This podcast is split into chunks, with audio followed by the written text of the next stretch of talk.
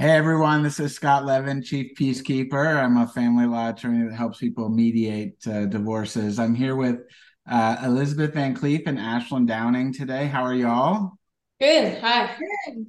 So, this is going to be a really interesting conversation uh, for those that are interested in the subject. So, when you're going through divorce and you have uh, compensation for executives called restricted stock units, or if you have uh, retirement assets that were earned before marriage but are partially earned before marriage or there's uh, um, contributions after the date of separation. There's all these like things that make uh, assets partly community which are what you divide in the state of california during divorce and partly separate.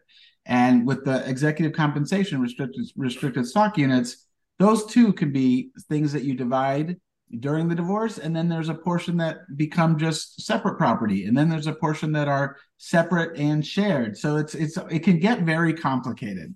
And these two young ladies here are the people that you hire to figure things out as to what's separate what's community and how do we divide these assets that are not always so straightforward. So uh, elizabeth let me pick on you for a second. Uh, tell us uh, what do you do on a daily basis? Is did I describe that right? Is that pretty much where your where your work is? Yeah, thank you, Scott. So essentially, what we do is we combine uh, legal services with a little bit of forensic uh, review of account statements to determine community property and separate property and a whole host of assets.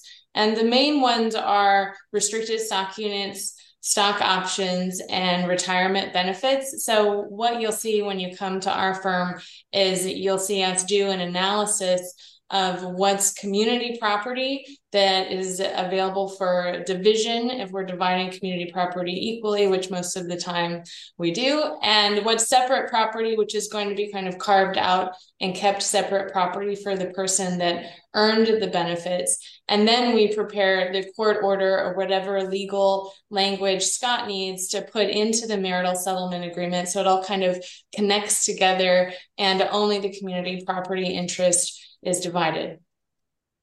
That and how, so how do you get into that? So you're an attorney with a with a financial kind of focus. How do you get? How do you find yourself uh, uh, with the firm? How did you how did you yeah. this section? Yeah, so I'm actually a math major from college, and then I went um, and got my degree at the University of San Diego School of Law, and then I got a tax master's. And how I explain it is um, all these things that Ashlyn and I do together at the firm, it's all kind of based in the Internal Revenue Code because it has some sort of pre tax or post tax aspect to it. And that way, in order for it to be pre tax and have these attributes, it has to follow the rules of the Internal Revenue Code. So if you think about um, retirement assets, they're pre-tax 401k plans and because of that they have to fall within certain requirements of the internal revenue code. So when you think about retirement benefits and stock options it's actually like a subset of being a tax law attorney. And so we we kind of mix Ashlyn's ability to do tracings and financial work with my ability to write the court order and understand that all of these assets have different tax requirements and you have to write the court order in a certain way so that when we divide stock options it doesn't trigger a sale when we divide retirement benefits it doesn't trigger a taxable distribution to the opposing side yeah, so really what Elizabeth does in terms of so I, am a mediator. So when my clients work with me, we say, okay, here's here's what we have. We have this asset. And I think and one of them will say, Oh, I think, you know, I earned part of it before marriage, so maybe we could figure out what that is. Uh, so we send them to Elizabeth, and Elizabeth does that math or in Ashlyn, uh, the firm, and they figure out and they come back and say, here's how we would divide it pursuant to, to the law. And then they secondarily go another step and they give you they give me the language that we need to put in to the judges to the judgment so that the judge understands what what that what that division is and mm-hmm. secondarily they then actually perform that division by sending it to the retirement where the where the funds are held and to, and to the company. And they say here here's how you're actually going to divide it.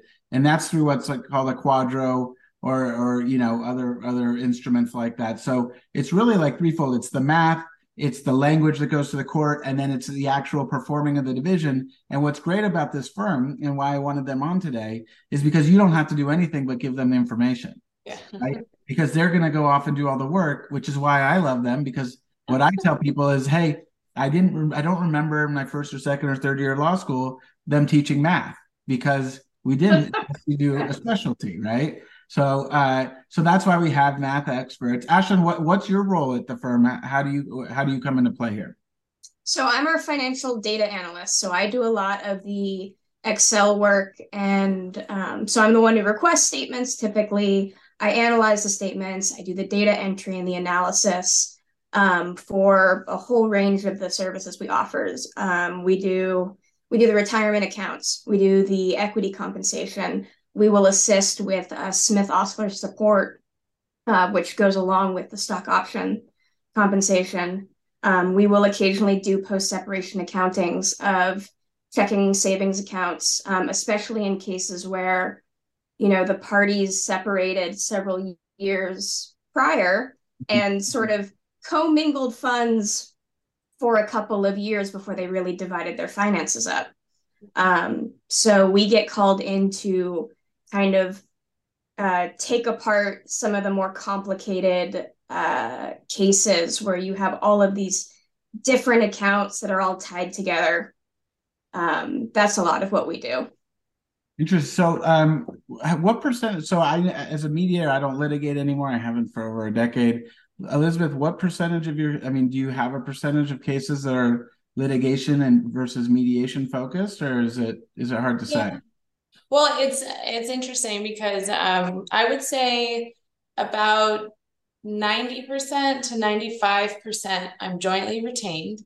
Um, 5 to 10% I'm retained just by one party. And normally that indicates that there's some sort of concern that the other party might not cooperate or um, or it's at the beginning of a case and a family law attorney really wants an independent advisor that's going to be with them the entire case um, and ask confidential questions and things like that so but however in terms of how many times we go to trial i would say about 10 trials a year.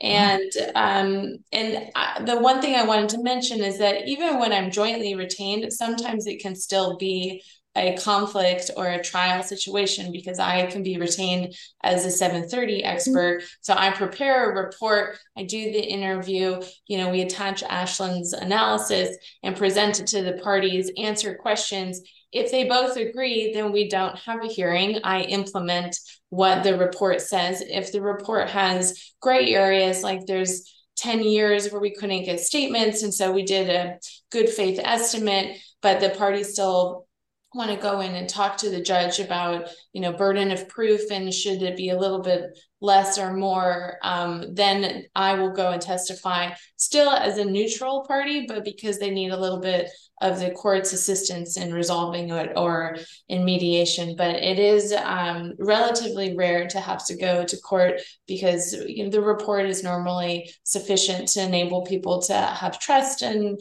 understand that it's likely the outcome that it would be in court anyway. And so it can really foster resolution and eliminate a lot of the disagreement between the parties when we get involved and present what you know financially exists out there yeah, well, I mean, I we could go on forever. I I, don't want to I don't want to get too in depth, but really, um, I I I think that uh, uh, the Van Clief, you know, Elizabeth Ashlyn, this firm, um, they're the most in demand law firm that I know of. I mean, any other referral source I have, uh, you know, they are uh, good, but not as in demand as Elizabeth has become. So I think it's awesome to that you were able to take the time for me today. Thank you.